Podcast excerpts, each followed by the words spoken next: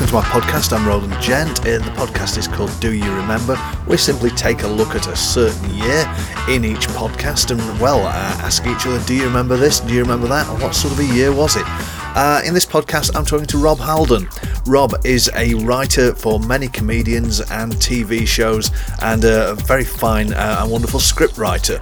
So, uh, got on the phone to Rob. It's a phone interview. Uh, there's been a certain virus around recently, so we decided not to not to go around each other's houses, and uh, we had a look at the year 2010, or is it 2010? You decide. 2010. This is this is now 10 years ago. Do you remember the year 2010? Do you remember any of it, or have vague memories seeped back once you've done a bit of research? Yeah, I'm not the I'm not the kind of person that is able to to I don't know is anyone able to do that? To cast their mind back to a particular year and go oh yeah I have a feel for that year. I, I have a sense of that. Um, I mean Jesus we will with this year right? I don't think we're going to um, have any trouble remembering 2020 but um, no but then it's when you when you as soon as you start to look things up you go God that was really big in my life I know where I was when that kind of was happening I know I remember that happening to me and being a part of it so yeah although nothing kind of highfalutin when it comes to me. I mean, I remember, I, I think I, I, I mapped my life by the ebbs and flows of kind of movies and TV shows and, and, and music and things like that. Oh gosh, so so so do I. But I think once I got past the year 2000, it, it, I just decided, oh, I'm giving up. So I'm kind of doing this to jog my own mind as well. So the the first thing, which well, major major event. Uh, do you remember the general election? 2010. Um, I mean, not unless you tell me the players. I mean, okay, then. Well, um, Gordon Brown uh, proved to be a rather unpopular uh, prime minister. Yeah, right. And uh, he basically Tony Blair had handed him the baton of prime ministership. He was unelected, and it's there you go. Oh, there's a financial crash on the way. You deal with that one, Gordon. I'm out of here. And so th- this is the deal, isn't it? The, the alleged deal that took place um, when there was the leadership issue between the two of them. Yeah. The, the deal was allegedly that, that Brown would be chancellor for one term, I think, or maybe two, uh, something in that yeah. region, and then it would be Gordon's turn to take over um, and to try and move the party back to the core. Mm-hmm. And that seemed to be uh, nothing but absolute lies from Tony Blair's side. Well, he, he had power. gave him the premiership, but uh, so it gave him the shitty end of the stick, I think. yeah, yeah. Uh, and but and then Gordon, Gordon was didn't. It, I mean, he had. He's kind of more of an old school politician. Um, well, he's not. He's not he's someone not who's made for television and and and kind of being. You know, he is the antithesis of David Cameron. David Cameron is Blair Part Two, isn't he? Yeah. Uh, and, and Brown was just not not like not in that likable not that not that Cameron's likable. He's not a guy built for television. He's not a guy built for prime minister's questions. He's not in front of cameras. He's not built for that, is he? I said I would do all that I could to ensure a strong, stable, and principled government was formed, able to tackle Britain's economic and political challenges effectively. My constitutional duty is to make sure that a government can be formed following last Thursday's general election. I've informed the Queen's private secretary that it's my intention to tender my resignation to the Queen. In the event that the Queen accepts, I shall advise her to invite the Leader of the Opposition to seek to form a government. I wish the next Prime Minister well as he makes the important choices for the future. Only those who have held the office of Prime Minister can understand the full weight of its responsibilities and its great capacity for good. I have been privileged to learn much about the very best in human nature, and a fair amount too about its frailties, including my own. Above all, it was a privilege to serve, and yes, I loved the job, not for its prestige, its titles, and its ceremony, which I do not love at all. No, I loved the job for its potential to make this country I love fairer, more tolerant, more green, more democratic, more prosperous, and more just truly a greater Britain. In the face of many challenges in a very few short years, challenges up to and including the global financial meltdown, I have always strived to serve, to do my best in the interests of Britain, its values, and its people. And let me add one thing also I will always admire the courage I have seen in our armed forces. And now that the political season is over, let me stress that having shaken their hands and looked into their eyes, our troops represent all that is best in our country, and I will never forget all those who have died in honour and whose families today live in grief. My resignation as leader of the Labour Party will take effect immediately, and in this hour I want to thank all my colleagues, ministers, members of parliament, and I want to thank above all my staff who have been friends as well as brilliant servants of the country. And the, the thing is, I think you've hit the nail on the head there, in that there was a sort of this is the, the identikit leader which a party must have. So you had, Yeah. you had, had um, Tony Blair won three elections, un, undone before, such as such as Labour had never done before. Had a little word with God, and uh, decided to have a war in Iraq, uh, which wasn't overly popular. Uh, and one or two people said he was a bit naughty on, on changing a dossier or two, saying that Saddam had millions of weapons that he could hit us all with. And uh, you know, once he managed to, to bluff that out, gives the baton to Gordon Brown, who's yeah very old school. He's basically he's a, he's, a- he's a stats man, not a showman. Uh, Yeah, it, it, it's almost it's almost fascinating. He ever thought he should have that role. Like, to, to he looks himself in the mirror. This this accountant, whose Yeah. surname is Brown, and he says, "Yeah, I'm I'm the rock star. I'm the front man of this group. That's I'm not just the drummer. yeah, I'm not just the gnarled drummer in the back. No, man, I am the front man. I am the front man that this band needs." Yeah, and then he obviously loses the election. I mean, uh, Labour went down by six points, Conservatives went up by twelve, and that's all you needed to to change the uh, the winning margin. But it, obviously, David Cameron had to have a coalition uh, with uh, with Nick Clegg, who, was uh, ba- basically another identikit politician, come out of the same mould. I mean, uh, and then. Th- They were stood there, you know, and Cameron's there giving it In the garden. what in a the wonderful! garden. Yeah, you see, Yeah. you remember now. You remember the I do. speeches and how, how we could do this great thing together. You know, we could lead it together.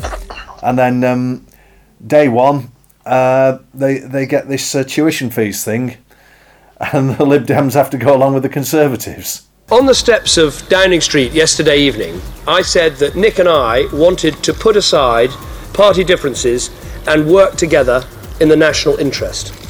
Since I set out that aim, both our parties have given their full backing to our coalition agreement, a Liberal Democrat Conservative government that we have negotiated.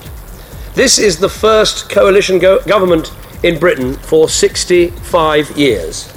It will be an administration uni- united behind three key principles freedom, fairness, and responsibility. What I, what I most remember, again, uh, this is going to be um, a, a common thing that happens with me, uh, is that I will bring it all back to, to pop culture. What I mainly remember is how this massively affected The Thick of It, which was one of my favourite shows. Oh yeah, yeah. it, and it, it really kicked into because there was the, the issue they had before was that oh what is his name Chris Addison.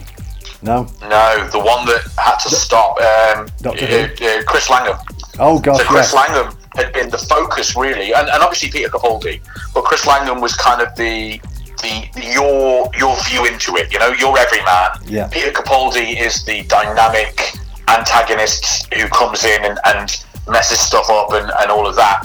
But but Langham was the guy you follow, and then of course he had to stop because of all these um, accessing inappropriate pictures allegations, which he got convicted for. And then they came back with a So, retooled Just just say series. he's a pedo. Just just say he's a convicted paedophile. Well, I, I, you know what? We've not talked about. Can we can we drop uh, swear bombs on here, and can we libel it's and a- slander? It's, it's a podcast, uh, but if you are convicted of something, then that is what you are in, in the eyes of the law. So, so when that happened, it, uh, when they, when Chris Langham got dropped, um, quite rightly, of course, it, it also coincided with the political makeup altering to the point that suddenly all these different players come in, and, and you, you get Rebecca Front more, um, and, and you get a higher role for Jeffrey Stokefield, and, and you get you get a lot of these kind of things coming up, and it just made it a really one. It really retooled itself from from the coalition coalition era. All right, okay. hang on, I've just I've just um, Wikipedia Chris Langham, uh, and he was on the. Is first, he a nonce? He was on the first series of Not the Nine O'clock News. You know, uh, Gosh, really? yeah, yeah, he was. Um, August uh, 2007, uh, before 2010, found guilty of 15 charges of downloading and possessing level 5 child pornography. He was jailed, Ah, jailed for 10 Level months. five. I I didn't. Yeah, isn't it just when you hear some of these things? Oh, he's, he's only a level one. He's only only a level one uh, image. Let's let him off with a warning. Uh, well, I, I, well, I have no idea of, on the levels of child pornography. Right, but the fact that they go up to level level five is not a good level, is it? It's not a. You know, No, it, do you think it starts at level 5 and goes up to. le- I don't know. I don't. I don't think it's like the DefCon. You know, DefCon one is the worst rather than ah. DefCon five. I don't Oh, think it's like that. Okay, he got 10 months, reduced to 6 on appeal, and was made to sign the sex offenders, offenders register and banned from working with children for 10 years. And probably uh, banned from working on TV as well, I have thought. Uh, so that, that was a bit before it, but um, I mean, it, you know, it must have mirrored very much what was going on in, in, the, uh, in politics. Because, you know, suddenly it, it appeared sort of a bit tame almost, you know, because politics just started to change. Well, I think that's always the way, isn't it? Um, and, and some of the issues that, that things like um, the Day Today and brass eye, you know, come up against is is there anything? Can you parody it? Um, and you certainly you don't see so much parody anymore. And the BAFTA for situation comedy goes to. The thick of it. Thank you very much. I'd like to thank BAFTA, the BBC, BBC Comedy Department for sticking with us through thick and thin. Uh, I'd like to thank uh, Nick Clegg for completely destroying our plans for the next series. Because the plan had been for the series to go on and on for many series, then the final episode, all the characters wake up and uh, discover, in fact, the Liberal Democrats. Um, that's not going to happen. And I'd like to thank particularly, there's a whole bunch of people, writers, cast, it's a whole uh, sort of group effort, the thick of it, but it, it only really works if there's one person who can drive it very effectively and unabashedly and unflappably. So I'd really, really like to thank our producer, who normally just stands behind me there like a Toastmaster at a wedding, uh, Adam Tandy. Without Adam, the thick of it would not happen. Thank you you, do Adam. see things like um, from this point on forward, the Daily Show starts to really ramp up, and it's the attention it gets and the viewers it gets. This is around the time that you know spin-offs from it, like the Colbert Report, get very popular. Yeah. This is around the time that the, the, the American um, nightly shows kind of start really going um, going for it on a daily basis, and and then you get where we are today, where what is popular is again the Daily Show, and, and also things like um, this week tonight with John Oliver, where they're not they're not doing the parody, are they? Because it's almost beyond parody, but the comedy comes from the commentary Yeah, it's it's the it's the on how bizarre it all is. it's the central character of the thing has to do the monologue, and it's just like the the humour is served up on a plate. You know, it's almost Yeah. like you know Donald Trump is is the um, the generation game conveyor belt of, of bad taste humour as it just comes along with everything he said that week. It's just just this week's menu of tripe, you know, and uh, I suppose that's how politics has changed. And people, you know, Gordon Brown did the decent thing, lost the election, resigned, and then you kind of got this change moment in that uh, the Lib Dems were stabbed in the back on day one by the Tories and grimly held on. Um, you know, I remember when a politician did something wrong and said, oh, I jolly well have to resign now. I've, I've made a statement in the House which was slightly incorrect. These days it's just bullshit. it, you carry on. Well, there's no abject truth anymore because it's been retooled that there is just uh, matters of opinion, really, and there is no the silver bullet of, of journalism exposing um, inaccuracies is um, is gone. yeah, don't, don't I know it? I'm a qualified journalist, you know. you write Yeah. you write something about somebody and they just go, so what? Yeah, yeah. Fake news, Donald Trump's answer to everything. That's where we've gone. you know. Uh, hey ho. Anyway, um, enough about politics. Don't know if you know about sport. I know you're big into wrestling, but it was a World Cup year, 2010. Do you, do you remember where it was held? Mate. I I really hope you haven't got a big section on this because No. you, you could have filled it with a mannequin dummy. No, I have no idea where. Well, the world- where it was. Let me let me let me let me try. Oh, it's, it's before. Oh gosh. No, I haven't. I have. Is it is it America? It was No, South no Africa. idea. South Africa. South Africa. I always thought it was before the African one, but no. Okay. No, this is this is like um, how, how your mind plays tricks on you. It got to be in South Africa, and one or two people suggested it might be because the uh, South African Football Association paid massive bribes to members Well- of FIFA. Yeah, yeah. Uh, it, it, it, it's difficult for me. Uh, I'm a, I'm a big, as a big wrestling fan, uh, as you said, alluded to a minute ago. Um, the WWF, as the people might know it, WWE is the big one and only player in that, and it is just dreadful in the way that it, it kind of practices its business um, and, and some of the ways it treats its staff and things. And I look at that and sometimes feel bad about patronising it, and then I think about all my friends who keep throwing money at the FA who are just a bigger mafia there is not on the face. Maybe the rail companies um, throughout Europe, but gee, I mean, the FA is just an absolute criminal organisation, is it not?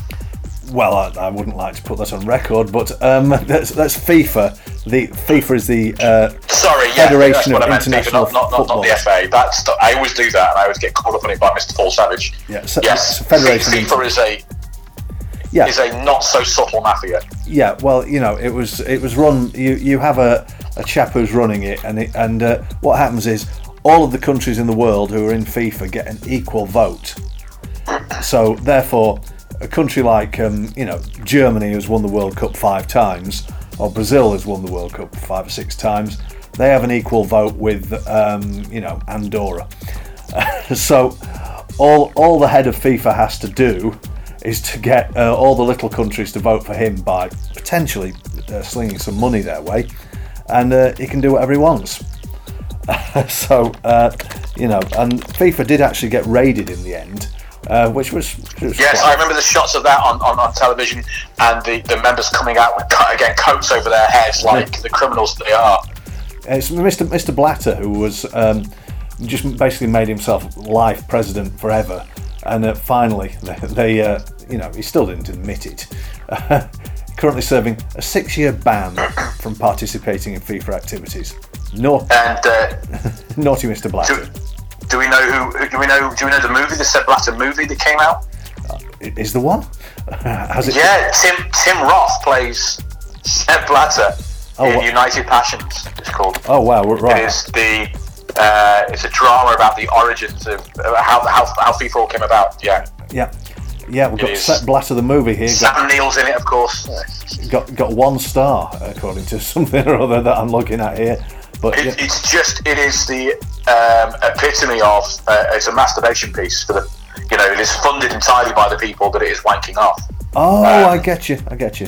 Yeah, it is just, it is like filming yourself having a wank in front of the mirror and then charging people to watch it.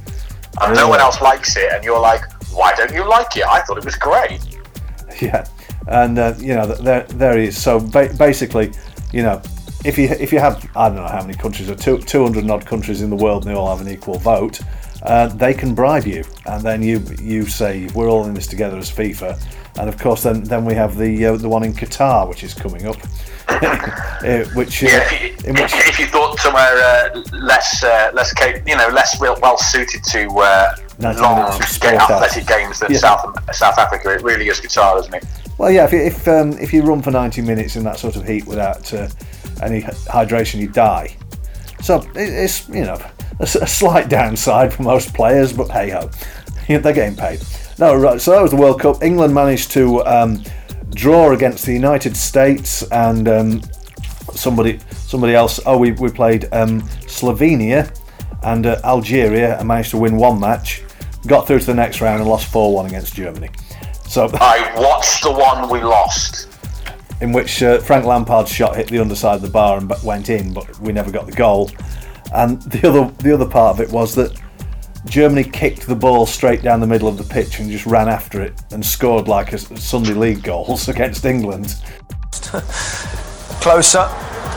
Well, scored a lot of international goals, but probably none quite as. You can look at every single goal we've conceded a today, and you, you're scratching your head as if to say, "Goodness me, how poor was our defending?" I mean, that ball has travelled from their six-yard line from to 10 yards from our goal and no one has touched it and defensively and they, I mean it's just so so poor you can't defend you just it's so bad you don't you're, you're lost for words it's that bad. You wouldn't see that on a Sunday morning under 10 game. It's that bad, I'll bet you've never ever seen it before at this level, and I don't think you'll ever see it again. uh, they had actually done their homework, uh, in which they uh, decided that every time John Terry, the England centre back, passed the ball out of defence, that was a good pass. But his uh, his centre back partner Matthew Upson, every time he passed the ball, it was usually a kick in the air and a bad pass. So they just marked John Terry and let Upson have the ball, and England's attacks went nowhere. We only discovered this after the tournament, in which the Germans had done like homework and looked at matches, which is bloody. I mean, that, that's that suggest. You, I mean, that you say that like that's not a, a thing that professional athletes should be doing all the time. Well, you know, England haven't really sort of thought that this is a gentlemanly thing to do. You know, you, you what, what research? you can't go looking at what the other side does and analysing it. Oh, is, is, that is that genuinely kind of the attitude and the, the way it's no, I think, I think, I think we've I think we've come on a bit since then. Uh, but at the time, though, in 2010, it was what was it a thing in the were English supporters going, oh bloody hell, I can't believe they're doing that, watching our games, yeah, learning, yeah, fucking hell. Yeah, I, I think we had, Germany were crap as well, but uh, we hadn't done our homework on them. But they just got some university students to watch all of England's games and surmise that our best player passed the ball quite well, whereas the out and out stopper donkey next to him didn't. So we just press up on the good guy, let, let him pass the ball to the bad guy, and then they just boot it in the air and lose it. Gary Lineker, this, this, is, this is Gary Lineker's fault. Is he spouting this off on the air and they're listening? No, no, it, it was just it. It came to light afterwards, which ah. the, the, press asked the Germans how they won, and well, our our stats told us this. And then oh, so it's kind of like uh, the World Cup version of Moneyball. They they moneyballed it. They they put the mathematicians to work and they analysed the stats. Yeah, I know they're, they're absolutely dreadful like that. but but you know, once again, at a World Cup, England's players looked knackered, played at altitude, and were crap. Anyway. Uh, so in, in, enough about football. We, we had the Winter Olympics, which I paid no attention to whatsoever in 2010, and also the, the Commonwealth Games. Can you can you guess which country the Commonwealth Games were held in? No, uh, Canada. No idea. India. India. There you go. Uh, and then it was it was one of those. Um, why do the rich countries always hold the Commonwealth Games? And um, then, is it like Eurovision where the win- winner stays on? Uh, no, I, I think they. Oh, that's they, a shame. They sort of have to dish it around eventually, but it usually comes round to, um, you know, England, Scotland, Canada, Australia. That's kind of it. And um, the um, the reason was that the hotels were absolutely awful. Apparently, you know, you, you had you had top class athletes going to hotels which were just like, oh my god, what's this? So this that was the first occurrence of that. It, would go on to be a bit of a theme, wouldn't it? With, yeah. Especially with um, what was the Olympics that, that happened at recently? The, the last Olympics where um, oh. where the Olympic Village was not finished.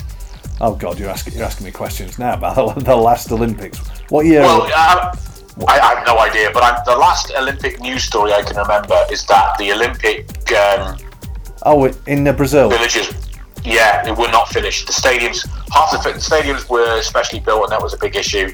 But also the um, the Olympic villages were not finished, and the they were training in in uh, in, in dreadful conditions. Oh yeah, but the, yeah, the, the, first time, the first time, and not this was the same, of course, but the India Indian hotel rooms being dreadful is was like the first time something like that came about about major major sporting um, competitions, and we first time we were hearing about it. Yeah and uh, pe- people uh, getting the trots, running, to the loo faster than on the pitch. But uh, no, it, it is one of those things where whereby um, yeah, Brazil was had the World Cup one time, and then they got the Olympics, and and uh, normally the story is before every Olympics the stadium's not been built, they're going to run out of money, they've not quite built the facilities, and they always seem to do it in the end. But this time it just went, oh, no, no, it was a dump. so uh, anyway. Um, moving on, seeing as you appear to be a huge movie fan, films of 2010. Let, let's see what you remember of these. Okay, if if you, uh, I've got a favourite from from this little list I've made. Um, first one, The Fighter, Marky Wahlberg and Christian Bale. Yeah, I, I, I have, a, have a bit of a dislike for both those guys. Uh, and, and boxing movies go one or two ways, don't they, really? Um, there's an awful lot of. I think it's very hard to watch a modern boxing movie post Fight Club and not see it as an awful lot of this um, kind of toxic posturing. This was this was there was there was uh, some good stuff going on in there. A lot of what the Academy seems to think is good acting, I think, is just kind of melodrama with an accent. Um, and this seems to be a lot of that, really. Um, but yeah, it wasn't terrible. No. It wasn't as good as um, uh, what's the one with the? See, I'm not a big Russell Crowe fan, but the one about it, the, the movie he made as the the kind of um, depression era boxer. That was really really good. Oh, right. This one was a little, a little yeah. What? It's he's, he's so odd. He's Christian Bale is such an odd individual. I don't know if he's giving a good performance. I can't tell. Oh right, okay, right. Uh, well, you, I, I, I kind of liked it. I mean, obviously, Raging Bull is the best uh, ever boxing movie, um, and that's, That's it. not true. That's not true. There are three Rocky films that are better than Raging Bull. Oh, get, which, which one? Rocky Five. The first three, the first three Rocky films are brilliant. I, I, I'll give you the first one, but No, the second one's better. Anyway, this is not 2010. no, no. Why is the second one of Rocky better than the first? Because so the, the, the Rocky movie is the classic kind of Cinderella rags to not quite riches story, right? Where the underdog does the thing and then eventually does this amazing moment that changes their life. And Rocky 2 picks up straight after that, and his life has gone back to being shit because he is an uneducated. He can't read or write. That's stressed in it. He's not. He's got brain damage, so he can't fight ever again. So it's like one of these guys that wins X Factor, has a hit single, and is then back working in Wilko's like five months later. Everyone knows him, so his life gets worse. He spends all the money on, on a sports car that he doesn't need and all this kind of shit, and his life goes back to being terrible. And I, I just love that. Like I'd love to see a you know Cinderella that you know one month in the relationship's falling apart and they didn't know each other and I, I think that's just a really really interesting. And it feels quite unique. I don't know how many other kind of attempts at doing that have done it. So yeah I, I love the idea that the what you think is so glorious and wonderful that shining moment in the first Rocky film is just kind of like a blip. And in the second one his life has not really got any better Okay. Yeah, but th- don't you get the same in Raging Bull, where you know he's, he's reduced to trying to sell his belts and he makes a mistake and he's. Uh, you know, Yeah, but it's, it's because because it's not uh, it, it's not purporting to be a kind of a Cinderella story. It's a, it's a, a very gritty biopic, so I don't think it. Yeah. But yeah, I, don't get me wrong. I, I love Raging Bull. It's a really good film. Okay, uh, but don't don't you get the idea that kind of the uh, uh, to me, all the Stallone stuff in the eighties kind of got taken over by the Reagan people, and it was everything seemed to be a symbol for right wing Reaganism almost. You know, Rocky The, Rocky the- the- became the Rambo, became fourth one, Reagan. yes, the fourth one, yes, yeah. I think the third one is is, is still glorious. But I would. It's got it's got Mr. T and Hulk Hogan in it. I mean, it's very hard for me not to love that movie. Okay. Um, and uh, yeah, I. But 2010 was a tra- fantastic year for movies, though. Okay, right. So, so back to 2010. A fantastic year for movies. Uh, the King's Speech. How about that? I, I, I had. It, there was so much going on. There were so many great films that came out that year that I, I wanted desperately to go to the cinema to see and did, and that was not one of them. Like, I, I, I didn't doubt from seeing the hype about it that it was going to be a good film and an entertaining film. My husband has seen everyone. Insert them into your mouth. Enunciate. He hasn't seen me. I can cure your husband, but I need total trust. What was your earliest memory? I'm not here to discuss personal matters. Why are you here then? Because I bloody well stammer. Do you know any jokes? I speak, I speak for them, but I can't speak. You could do it. You needn't be governed by fear.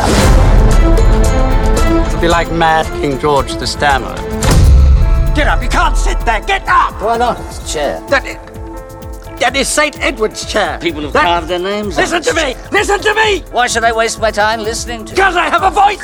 It just wasn't. I've got to go to a cinema to see that. It was. Ah, I'm going to catch that on TV, and I did, and I enjoyed it. It. I, I, you know, it was, it was, it was fine. It was, it was very much to me a, a kind of a Sunday evening on the telly movie. Yeah. Does that make sense? It, it With- wasn't like. with swearing. Yeah, it wasn't like, oh, well, I'm sorry, Iron Man 2, you've got to take a back seat this week.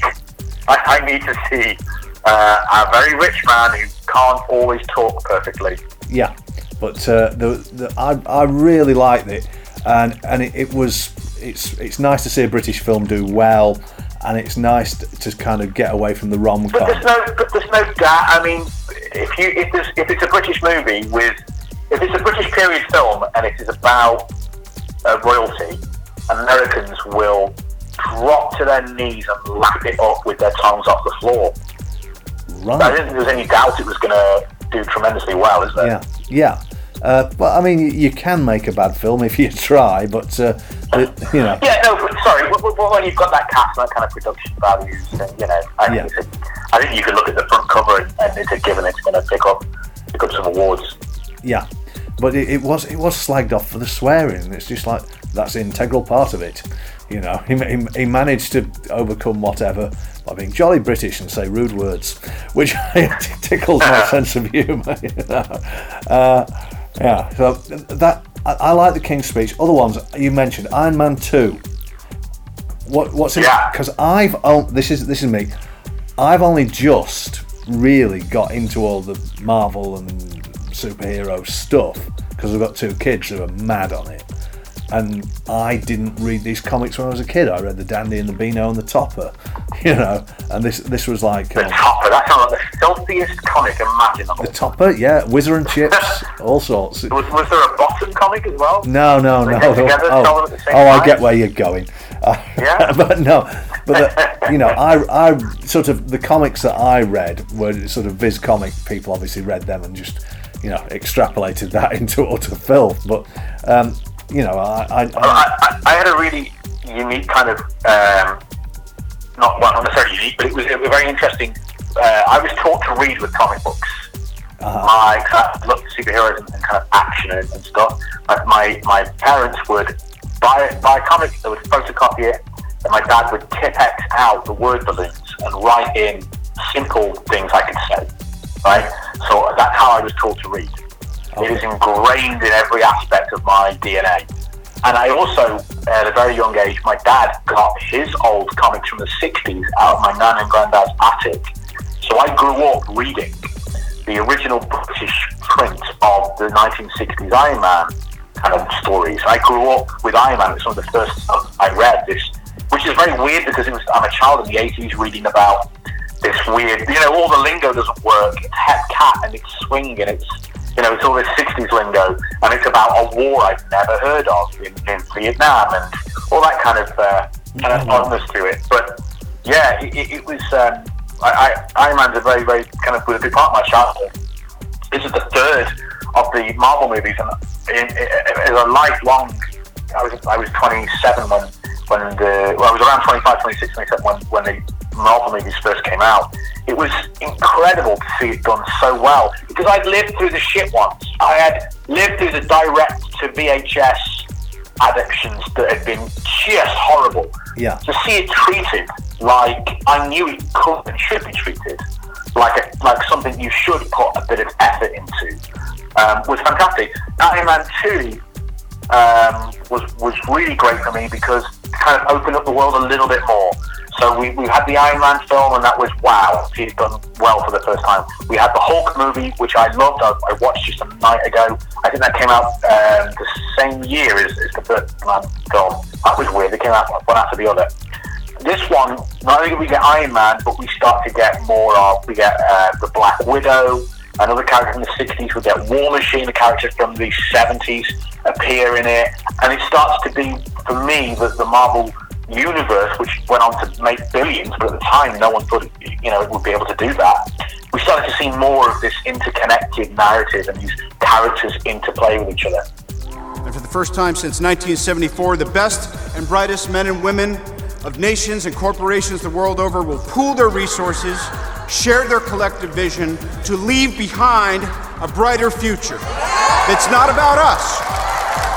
Therefore, what I'm saying, if I'm saying anything, is welcome back to the Stark Expo. Yeah, I, mean, I've only because I thought, oh, this is kid stuff. I'm, I'm ignoring it, but I, I, get the fact now that there's there's all, there's so many sort of nuances, and this, this character comes out of that film, and there's always that Yeah. five minutes at the end where hold on after the credits, what's going to happen next, all that sort of thing.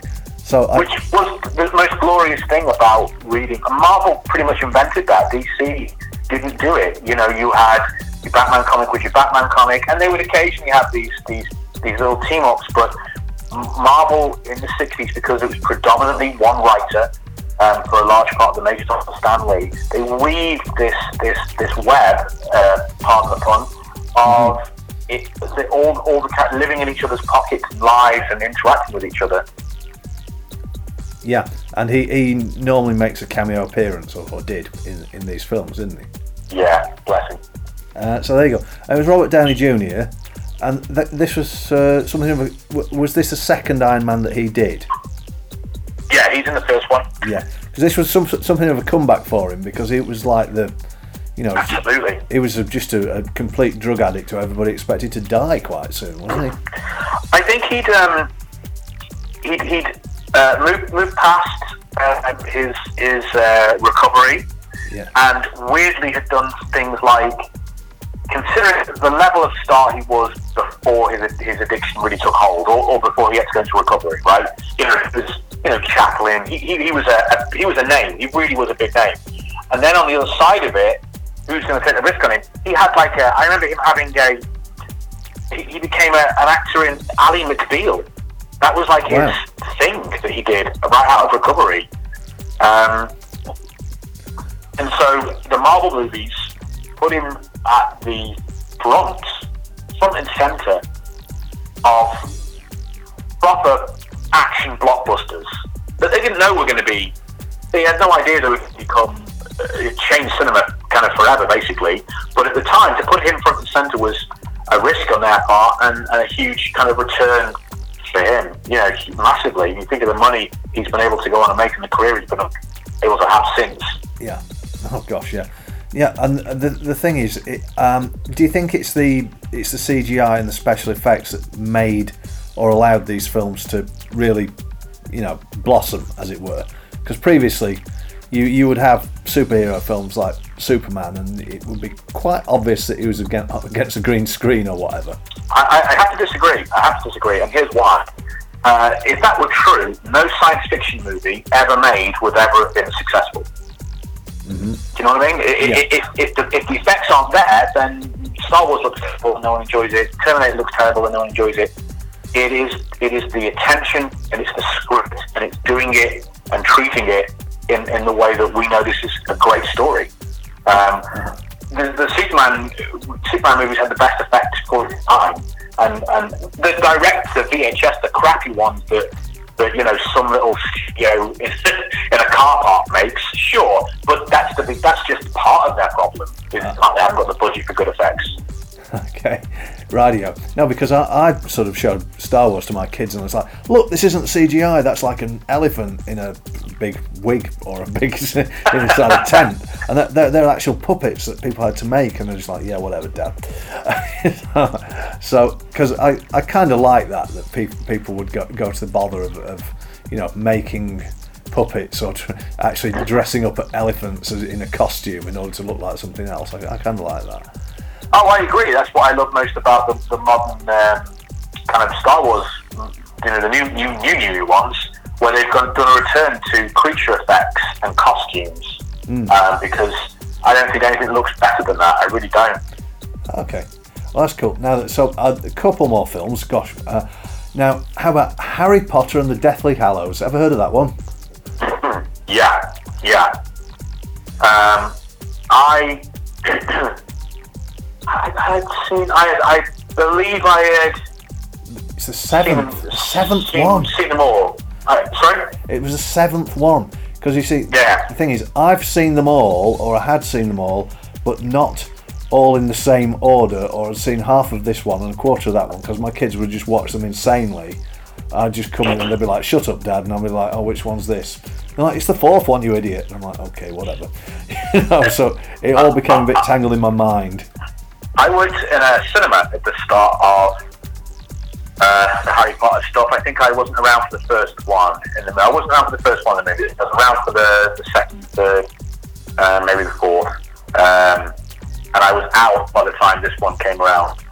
Um, and I enjoyed these films more as they went on and as the actors became older and as the subject matter becomes more what the, the staggering thing about these books that this incredible writer composed is that the, the tone and the seriousness of the adventures grows with the age of the characters, um, which is just I, I don't know how she was able to put that much kind of work and effort in and, and pace it the way she did.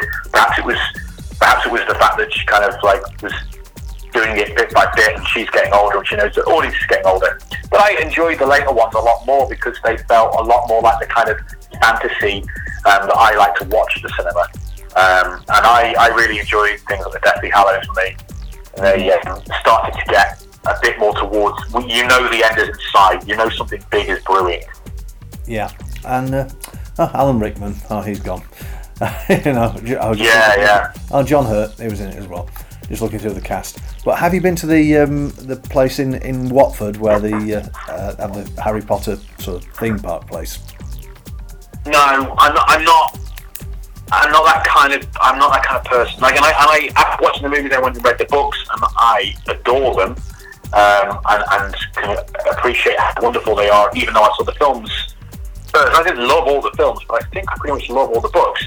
But no, I, I'm not that kind of a, a, fan. I don't think I would do that kind of thing. I mean, I would perhaps take, you know, a niece or a nephew, Oh, worth and. I'm sure I'd have a really good time when I was there. But I, I don't think I'd do it myself. I, I think it's it's worth it just for the details, you know, of the fact that all the newspapers, you know, when the newspapers got the, the sort of faces that come alive and all that, that people actually went to the trouble of, of making them, and they're on they're Yeah. on display. Uh, you know, and the the crooked street, well, I've forgotten what it's called, but that's there, and you can walk up that, and you, it's just the attention to detail that they went to in making the whole thing. Um, and I really enjoyed that. And I just thought, yeah, you know, these people really enjoyed doing this. So it is a fun day out. So, but anyway, that was the third highest grossing film. The second one was Alice in Wonderland, and the top one was Toy Story 3. Any comments about those from 10 years ago? Do you recall them? Uh, I, I remember Toy Story 3 being pretty good, with being good, really, considering I enjoyed the first two as well. Alice in Wonderland, I didn't think was good at all. I, I really felt that Burton is just, I don't know what he's doing anymore, but I, I really, yeah. They were nowhere near my, I mean, this is a, a absolutely staggering year for movies. Oh, yeah. Um, True Grit, one of my one of my favourites. Um, this even even even the new version of Black Swan, Yeah. um, one of one of my real favourites. Um, and you know you had things like 127 Hours, which is incredible. Scott, I mean Scott Pilgrim versus the World might be my favourite film of the of this year because it's one of my favourite films of all time. Um, but also Easy A came out this year with um, Emma Stone, and I think that is a really, really massively overlooked um, fun comedy, and, and it's just it was it's an incredible, a really, really great year for um, for movies. But that does mean you've got some odd stuff in there as well. But Yeah. Oh, there's there's some bit of something for everybody there. So good good year for the movies. Um, not a great year for for, for the football, but um, music wise, you've been saying you're, you're a big fan of all sorts of music. Uh, well, no, not not really. but, but but I kind of monitor the, the, the year kind of ebbs and flows with what's happening in, in you know that's what makes it into the stories, isn't it? Yeah. Uh, the pop pop news stories come from I guess a lot of pop music. Yeah. Uh, so, did, did I- well, you see, there's there's a load of weird alternative punk stuff which came out in this year, which which I did rather love, uh, which I, I doubt very much you would have heard of, but um, stuff like Bad Religion, heard of them? I've heard of Bad Religion. I got I got some friends who kind of moving those, swimming those ponds. So yeah, I've heard of Okay. Bad Religion, and I've heard a, I've heard a, uh, a, a song or two. But I'm not talking about that at all. Do you remember when your mind got to with the sickly parasitic walls? That was the day that the earth started. That was the day. Okay, no, no, lo- love them. I mean, the lead the lead singer's a professor at uh, the University in California, so uh, it's um, you know sci- scientific theory, politics, and atheism uh, set to a punk rock beat. So uh, um, do love them. Bad Religion did uh, the Descent of Man. I can't believe that was ten years ago. Uh, also, um, Jack White out of the White Stripes formed the Dead Weather, which was a bit of a super group. Uh, they did Sea of Cowards, which um, you know I, I thought was fantastic. But I always I always wanted Jack White just to stay in the White Stripes forever. Really, not I'm kind of the same. I, I yeah, I really, um, I really enjoyed the White Stripes. It was, but uh, it's the problem with these these fucking artists, man. They they have to uh, go out and be artists and do other do other fun things, which is Yeah. uh, deeply frustrating. When you just want them to make me feel the way I felt the last time you did a thing. Yeah, yeah, I know. And it, it was Alison Mosshart, um, who's also in, is, in, is she in the Kills? Can't remember. Uh, Dean Fertita and Jack Lawrence. Um, basically, they were they were just uh, got together and, and, and made an album. It is, it is a great album, but it's one of those. Oh, hang on. And then he formed the Raconteurs, and, I, and then I get confused between the Dead Weather and the Raconteurs. But um, you know, and, and then then I bought his, his solo album, which sounded like Jack White. But yeah, I do love everything he did. Um, I think in this year I'd um, I'd started working in uh, a a radio uh, station which I was running in, Manchester, where I, lasted for three years at that place. Which you know I was having a lot of fun doing that. Uh, so it's good time then. I think um, Hot Chip, uh, they were a bit of a um, bit of a one-hit wonder band, really. But I, I really, for some reason, I've got a lot of memories of, of playing them, and, and I saw them play it in, in Salford, in uh, sort of outside the BBC, in, in a uh, sort of out, outdoor festival little thing. So that that was quite nice.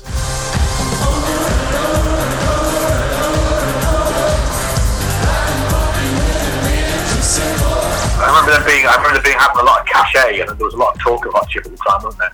Yeah, um, I mean, they, they basically had the, had the one one big hit.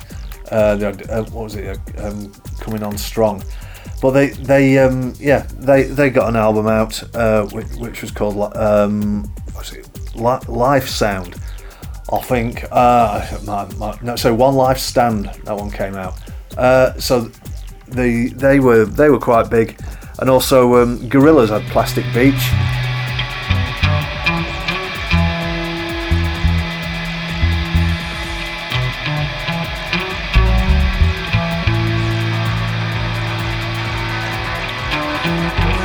Which uh, yeah, that was that was a, a that was a happening. That, that that that album really seemed. It's like they um, sometimes an, enough time goes on between albums for everyone to catch up. Literally, everyone to catch up to how good the last album was.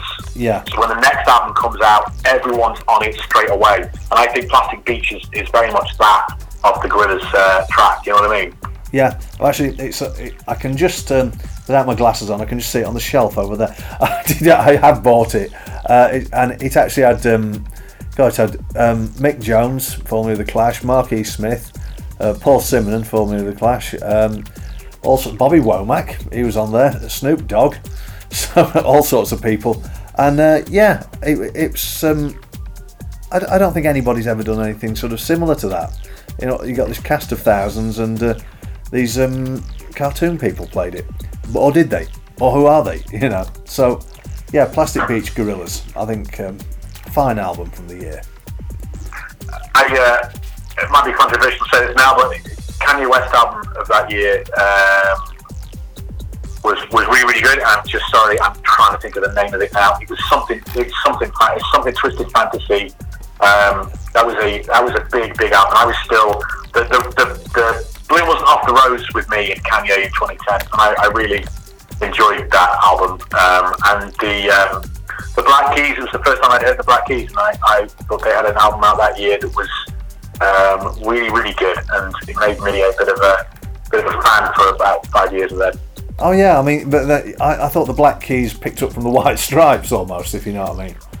yeah, Uh, yeah, they did have a very similar.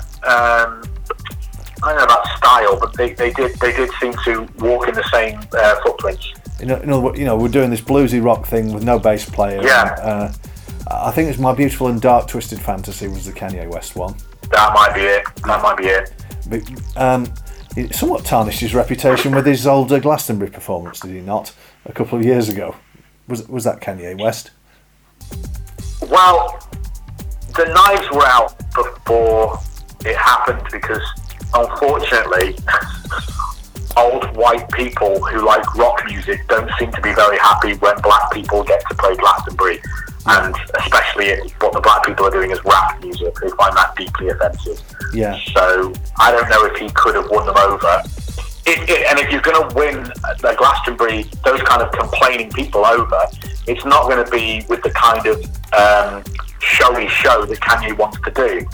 Like you have to win them over by kind of, I don't know, wearing a t-shirt and jeans and doing a very stripped back um, guitar and vocals kind of hip hop performance, which is not something he's ever going to do. Not Yeah. like that anyway. Yeah, I, well, I saw I saw his performance on the telly and kind of cringed when it, it ground to a halt and he started again. I thought I thought he could have made it if he'd have got actually got a bit of a super group together or something like that. You know, just got a, He's his own. I think he's his own worst enemy. yeah. He'd got a funky, you know, all star supergroup together, you could have rocked it. But you know, tried something, fell fell on his face. But you know, you got to try something, I guess. And um, Uh, big shout out of this year for me was the, the Roots had album out called How I Got Over, which um, I really made me again made me into a big fan of theirs, and I'd always been kind of kind of in a way with them because I had some older friends that were really big into the Roots. Um, fr- friends of mine who had more hip hop credentials than I did, and uh, I had liked things along the way. Sometimes something about being able to get on board with an album when it comes out. Does that make sense? You don't feel like you're playing catch up somehow. Yeah, well, that's that's basically what music fans are. You know, we've got to be into the latest thing. Got to be, you know, I was there before you were there. I saw the Beatles at the Cavern. You know, I saw the Sex Pistols at the Hundred Club, and you know, you think, no, you didn't. But, but that, that's that's what many people into music want to be there when the next big thing happens. I, I think we're um, sort of to claim that as their own album, their own artist, or what they were into. You know, like, kind Yeah, I think it is very much a thing that uh, music fans still want to do. In the way that movie fans and book fans aren't quite the same, are they? Yeah, they're, I think they're a bit more sh- sh- uh, sharey, if you know what I mean. If you're, if you're, a, Yeah. and, and they, they like, but this, this, they like to have their own little circle as well, and you have to have the knowledge to be in the circle of people as well. If, you, if you're a big movie fan, you can't, you know, make a mistake or anything like that. They'll- You might get ridiculed somewhat. Yeah, I think you're right. I think that is very much.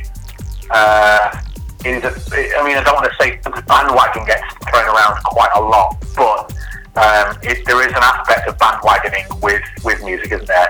And there's a lot of, of, of gatekeeping. There's a lot of can you really be a fan? Yeah.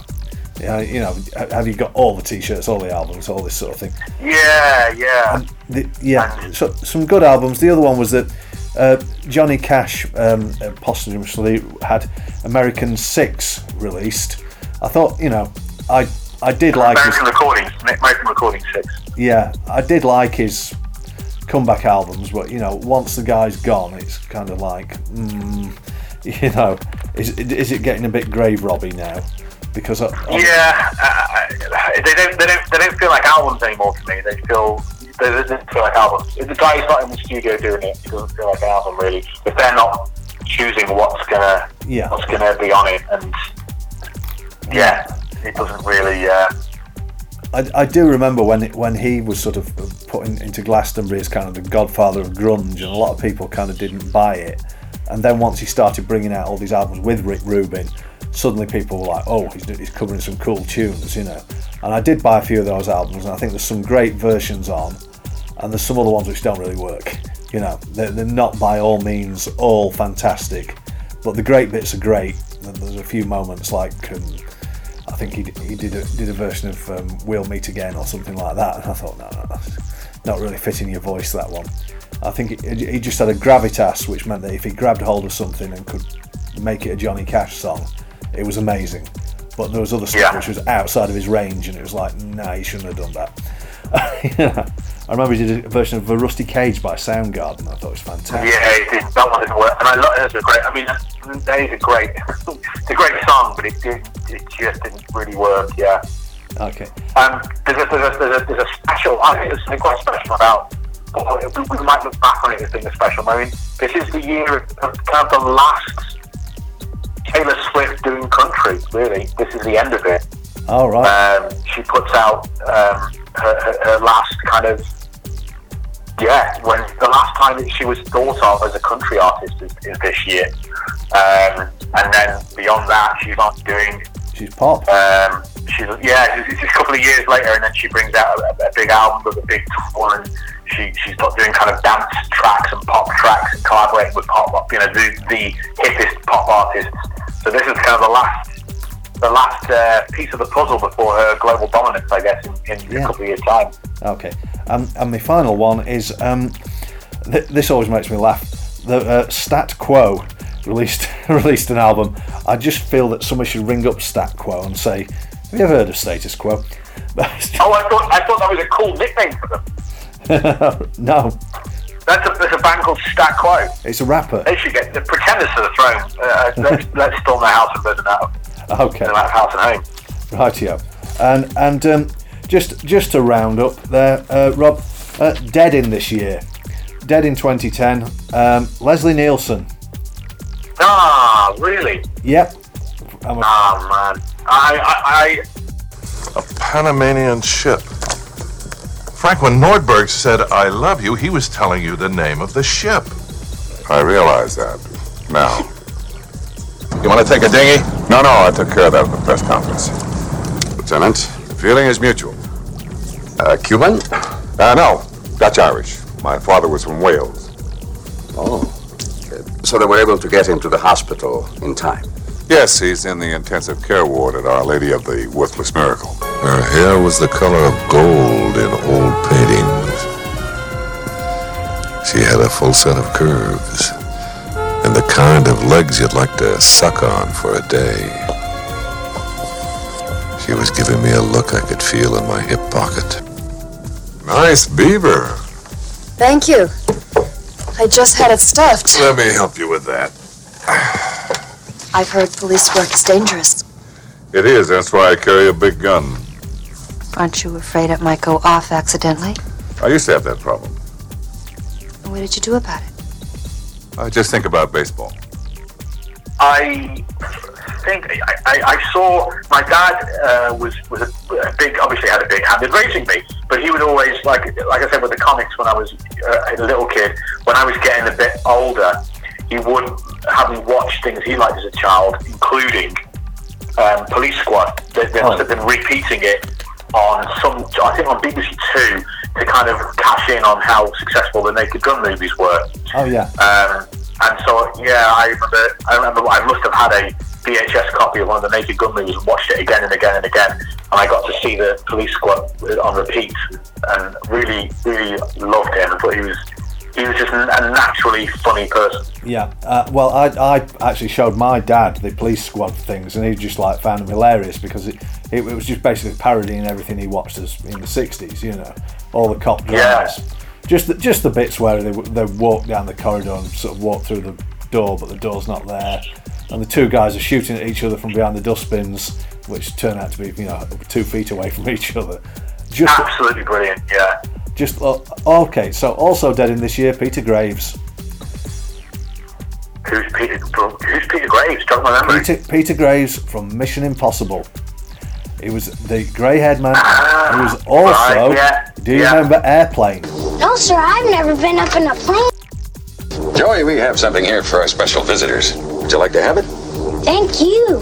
Thanks a lot. Sure. You ever been in a cockpit before? No, sir, I've never been up in a plane before. You ever seen a grown man naked? Do you want me to check the weather, Clarence? No, why don't you take care of it?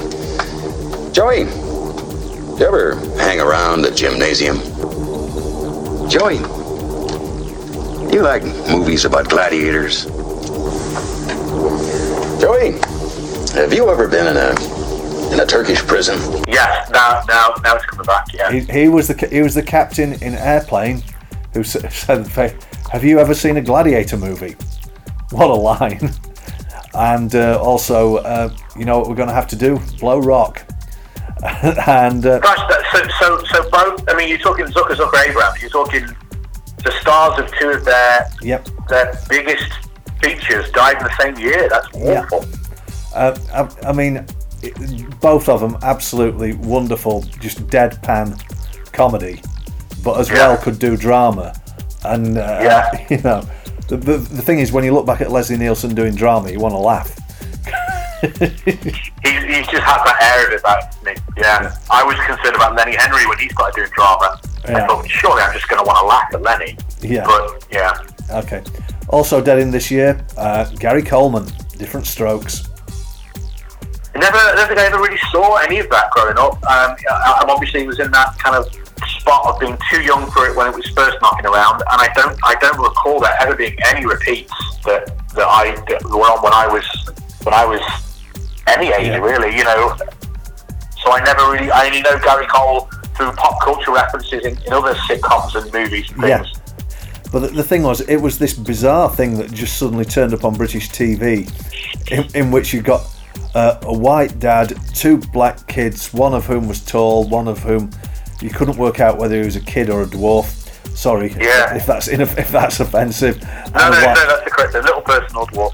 and, and a white girl, and it turned out that um, after different strokes, um, uh, all of the kids in different strokes w- went completely off the rails. And uh, I think Gary Coleman ended up doing some, you know, god awful sort of uh, not singing waiter or, or something, something as bad as that. You know, uh, an- anything for money. And um, Todd, the other one, had different strokes. He got he got well into drugs. so. Uh, well, what else are you going to do with money in the 80s? well, quite. I mean, you know, it's one of those things where people go, "Look at Macaulay Culkin. He was a child star who had everything. Then he took drugs." And I'm like, hmm, "I'd be dead two years after." Yeah, you know, raised on the platform we gave them, and, and then, you know, what do we expect? Yeah, they they got into drinking drugs. Who wouldn't? Uh, also dead in this year, uh, Tony Curtis. Do you remember anything of Tony Curtis? Yeah, he he's a figure that stands out massively to me because of a couple of movies that um, I don't know how or why I ever got into them at a young age, but I kind of did. Um, I, I I really um, obviously it was a big not obviously, but I, I somehow, despite the fact it was black and white, and I, I even before I hit my thing of I started to really love um, movies when I started to become a teenager. Even before that, I'd, I'd seen some like it hot, and it was knockabout funny from the very, very start. Yeah. And I don't think I'd ever seen or connected with a black and white film um, at that point at all until that one. Um, and then, of course, I found out it was hard to tell because of the black and white and the age of it, but it was the guy from Persuaders, and I flipping loved the Persuaders. Um, I it was just that kind of I, I craved punchy, fighty, shooty action as a child. Desperately, desperately wanted it, and you know, luckily they, they kind of stopped making it, but there was all this stuff from from the uh, from the older days that, that I could catch on repeat on, on weird times at Channel Four. Um, so yeah, and I, I was I really remember the first time I found out that was the same guy who played the, one of the women in It Hot. Yeah, which is a great film, and of course, there's the Vikings with him and Kirk Douglas. Yeah, I, I also have a very soft spot for. Um, oh man, there's a there's a um, this is this is bugging me now. There's a Audrey Hepburn movie, um, Paris when it sizzles. That's the name of the movie. I love that, and, and, and he's in it. It's, it's uh, a lot of fun. So that's that's Audrey Hepburn and, and Tony Curtis. Yeah, uh, well, Tony Curtis has a has a very has a little. Uh, Paris when it sizzles. Paris when it sizzles, yeah. I mean, it's, it, he's not the he's not the lead in it. That's the interesting thing. Paris When It Sizzles is about a guy, uh, William Holden is writing um, a screenplay, and Audrey Hepburn is his um, secretary, like taking notes, and he's told his, you know, the, the people who are paying him that he's finished it and he hasn't, and he has to finish it in a day. And as he's telling her the story, you see the movie he's writing play out. Does that, that makes sense? Ah, yeah, yeah. And and kind of Noel Coward is in it, and, and yeah, and Tony Curtis plays the dashing lead actor of uh, the, the movie. Apparently, Marlene Dietrich uh, plays herself and steps out of a, of a, of a white Bentley. So there you go. Watch and learn. Great movie. I really, really recommend it. Okay, so uh, Tony Curtis died this year, and also, um, tragically but inevitably, uh, Alex Hurricane Higgins died. I don't know if you're Ah, really? if you're ever Yeah. a snooker fan, but if, I, I, um, I, I, it was, uh, a snooker was kind of always on when I was a kid. It seems like it was always on, and that might be because to a child, the length of those games and the lack of movement makes each each game feel like it's uh, a million years long. And I, I kind of do remember him, and, and it was only it was only very recently after seeing some of the documentaries about him in the last, you know, five five or six years. that I uh, I really felt, you know, came to learn about him and know about him and feel a connection to him. Yeah, if, I mean, if you, if you ever wanted back to the start of, of, a, of a sporting movie of somebody, you know, rags to riches to rags to self-destruction, you're talking Alex Higgins. I mean, you know, we've all we've all seen the movie, but I I used to, well, still do drink quite a lot in South Manchester, and he, he uh, after he lost all his money, he used to have a mansion in Cheshire. He started hanging around the boozers of South Manchester, and he was a bit of a tragic figure. Uh, Yeah. You know, he obviously was ill, and he would walk into a pub and sit down, and study the racing form, knowing full well that everybody in the pub was looking at him, but he, you know, he wouldn't speak to anybody. And you saw him hanging around with some real hooligans and some real, you know, characters who were a bit unsavoury, uh, and just sort of uh, a, a guy who, you know, self-destructed. But he, he, he was a guy who, who couldn't win a snooker match without the drama. You know, he, he had he had to have the drama, and uh, you know, it was in the eighties. It was always he was the people's man, and then bloody boring Steve Davis always won the world title. You know, Yeah. because he, he potted the balls that he could pot and then he went safe, whereas he, Hurricane Higgins was death or glory, you know. Hey ho. That's the way it was. Great, a great, uh, a great figure for television, though. I mean, really purpose built to, to be a, to Oh. be a TV TV star. Yeah, absolutely. I mean, when the, the, the other snooker players of the day were sort of, you know, in the days when a 30 year old guy looked like he was 60, and, uh, Yeah. and uh, he, he just turned up looking like one of the Beatles. uh, and, and he played at 100 miles an hour, and the game suddenly looked interesting. So there you go. So, um, well, to sum it up, what, what do you think, Rob? 2010, good year, bad year, strange year? I, I really want to pull out about this year is that this is the first time that I believe a, a language crime is committed by most of the world. Uh-huh. We go, well, not me, but a lot of people go from saying 2009, the correct way of saying something, and then half the world starts to say 2010 instead of 2010. And I find that deeply annoying, and it's carried on ever since. It's very American, it's a very, you know, Atlantic kind of way of pronouncing the year. And I said it. Um, Mhm. and it, it, it, I find it deeply grating. 2020, 2011. Oh, Yeah. but this is the first time that happened. and we and we didn't know what, what whether to say we were in the in the in the tens or in the teenies, and we kind of lost that whole decade thing of describing a decade. Yeah, well, I think the tens, the tens was is easier than the noughts. The noughties, the double noughts, the double aughts. That's all. That was yeah, that was h- harder. Because we've just come to the end of the tens now. I take it. Yeah, yeah. And you get that whole thing of has the decade ended or is it,